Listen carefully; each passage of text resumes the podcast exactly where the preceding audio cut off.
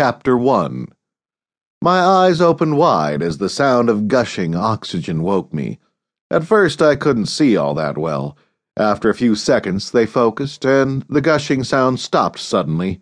An LED board flashed in front of my face. A heads up panel stated that the pod I was in was leaking air. Only 20% remained in the cabin. If I didn't open the door to the pod soon, I'd run out of air. And once the air ran out, then I'd be a goner. But you didn't need me to tell you that, and I didn't need to think twice about what I did next. The pod was a tight fit, not leaving much wriggle room inside.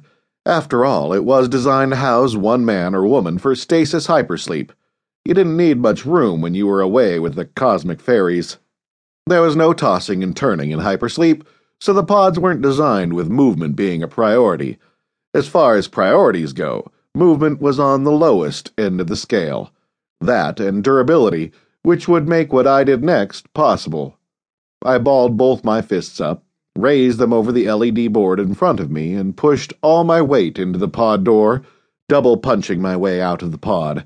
After three attempts, I actually managed to smash my way out of the capsule, tumbling onto the floor. I landed hard on the metal grating. The diagonal slats scored uncomfortable marks on my face. As I lay there, shivering and naked, I heard the sound of more pod doors being smashed open. I tried to see what was happening, but I just couldn't manage to open my eyes again. After a few more seconds of hugging the metal floor, I heard a thud. I opened my eyes and saw Second Commander Jess lying on the grates next to me. She was also cold and naked, but I guess she looked better for it especially given the fact that she was probably the most beautiful woman I'd ever seen. But that was beside the point. I wasn't there to look or touch. To be honest, I wasn't sure what I was there for. I didn't have any recollection of where I was, what I was supposed to be doing, or why I'd just woken up from stasis. Darn, it's cold, I heard a voice say. Slowly getting up, I steadied myself against one of the hyper cylinders the things that were supposed to supply us with oxygen whilst in stasis.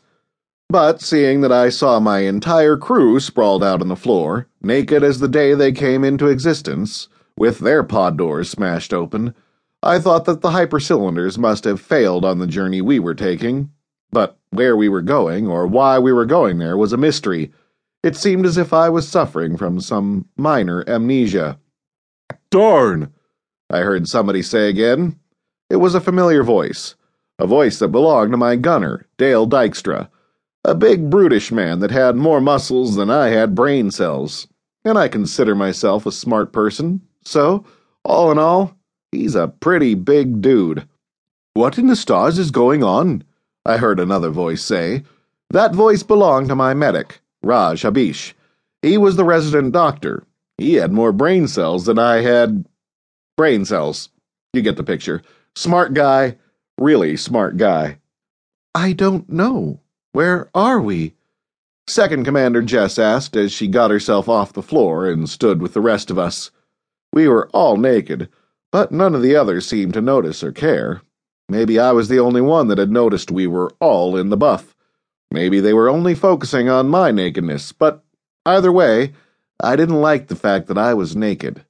Don't know if you can tell, but nakedness for me is a big no no. Probably has something to do with my small. What the hell is this, Captain Flynn? Dale Dykstra asked as he looked around in confusion. I could see that he was just as lost as I was, but being the captain, I wasn't about to tell my crew that I had no idea what was going on. How the heck did we get here? Last thing I remember, I was sitting down at my bunk back at Sector Omega, and the next thing I'm here. Something doesn't make sense. Second Commander Jess said as she looked me up and down. I returned the favor. She didn't appreciate it. But hell, if I was going to be embarrassed in front of my crew, then why the hell not spread it around? Look, we all need to relax. Everything is going to be just fine, I said, momentarily looking around at our surroundings.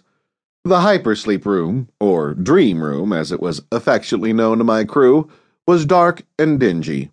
It didn't hold much of anything other than the pods.